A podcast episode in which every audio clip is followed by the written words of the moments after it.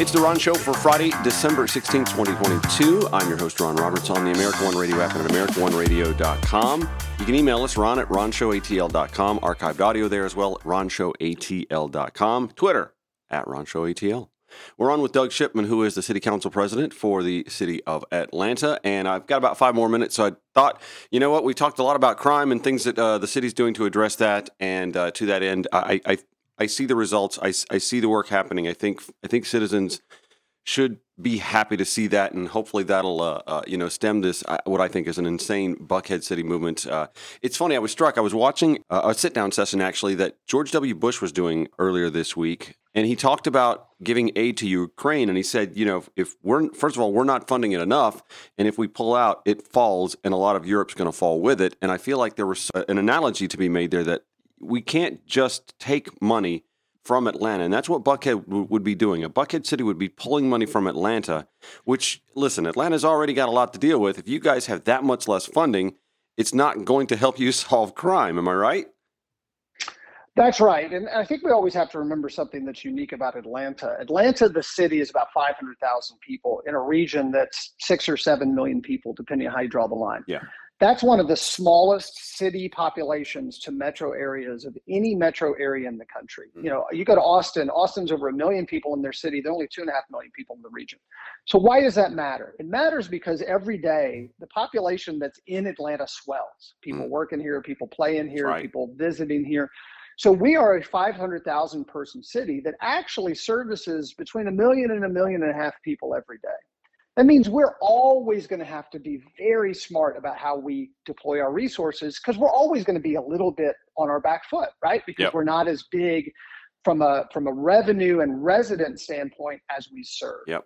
And so yes, if you were to take any part of the city out, you would then basically, you know, crime doesn't know any borders. It's going to move, That's right. you know, it's going to move wherever it wants to go. Yeah. But you would basically say we're going to have a lot less resources for still the same number of people we have to serve on a daily basis. Mm-hmm. Um, and so I think that we have to be smart about how we go forward. I also think that, you know, again, if you if you if you have that kind of framework of uh, strong communities li- li- um, uh, lead to safe communities the strong community needs to be every community in our surrounding region. You know, it's not just Atlanta and Buckhead, but it's also we got to make sure that College Park is healthy. We got to mm-hmm. make sure Sandy Springs is healthy, because again, the whole region is connected. Um, and I've been heartened. You know, I've I've spent time working across the region both before being in this job and now in this role. So has the mayor. It's something that I think that that we're very much seeing a lot of cooperation across the region. And when it comes to public safety, it matters. What happens in DeKalb County affects Atlanta. What happens in Gwinnett affects Atlanta, and vice versa. And so, yes, if you were to pull out a part of the city, it would not make it safer. Yeah. All right. So let's talk some good things here. We've got a lot of, uh, I think, some some marquee developments, you know, popping up or, or you know, already shovel ready, ground being broken. We're starting to see some of the effects, and uh, the renderings are becoming reality. I, I, I like to say, uh, between uh, you know the the Beltline and uh, Hub 404, the Gulch, and, and the Stitch. What what is what is the thing that you're looking most forward to seeing to completion?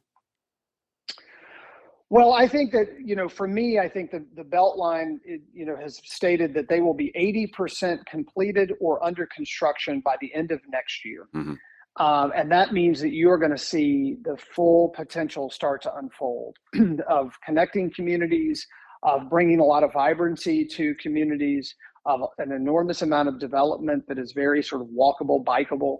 Um, and I think that that's really firing the imagination of folks in Atlanta for what's possible. Mm-hmm. because you you know when you see that oh you can actually do this in a different way you can actually develop in a different way then you start to see that creativity brought to other places. So that's that's one. And then the second thing that I'm that I'm very excited about is between the Gulch project and South Downtown, we're going to see thousands of new residents come to downtown in the next two to three years. Mm-hmm. And having thousands of people down there will lead to more businesses, grocery store, um, other kinds of things. And the vibrancy of the downtown is really, really crucial. We need a healthy downtown in order to have a healthy city.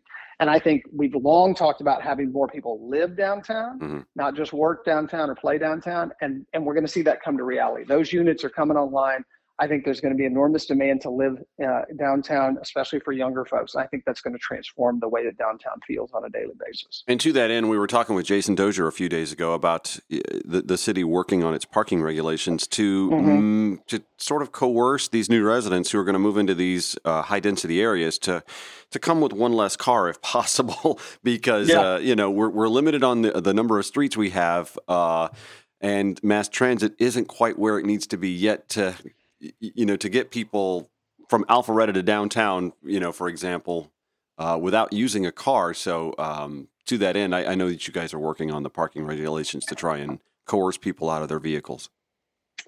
Yeah, yeah, I'm not sure if it's coerce or actually it's just responding to to some demand um, that people have that they haven't been able to fulfill it in Atlanta. I mean, yeah. if you if you go to Midtown, you'll find a lot of folks who live in Midtown who don't have a car. Right.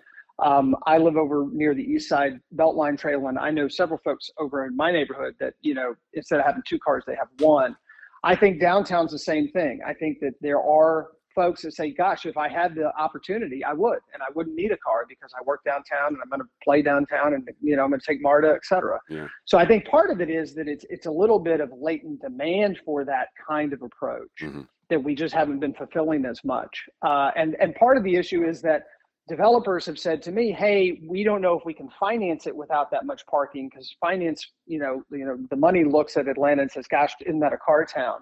And so part of it, and Councilman mm-hmm. Dozier and I have talked about this at length. If you can prove that you can make successful projects, you'll get more of those kinds of projects because the development community will be more confident that yeah, they can finance it, build it, and fill it up. People are going to be happy, and I, I think they're going to be. I think that's going to be a success. All right, Atlanta City Council President Doug Shipman, man, I thank you for giving me 20 minutes of your time to talk today. I really do appreciate that. Have a great weekend. Get that shopping done, Dad. And uh, thank you. You and your family have a fantastic holidays. All right.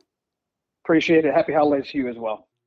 And you and yours enjoy your weekend as well. We're back here Monday, 5 to 6 p.m. on the America One Radio app and at AmericaOneRadio.com. Miss any of the show? Catch segments at RonShowATL.com.